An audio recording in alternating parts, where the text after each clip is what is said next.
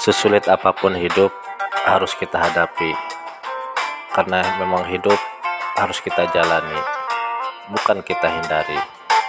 Oleh karena itu, dengan berbagai tantangan kehidupan, kita bisa belajar untuk menjadi dewasa.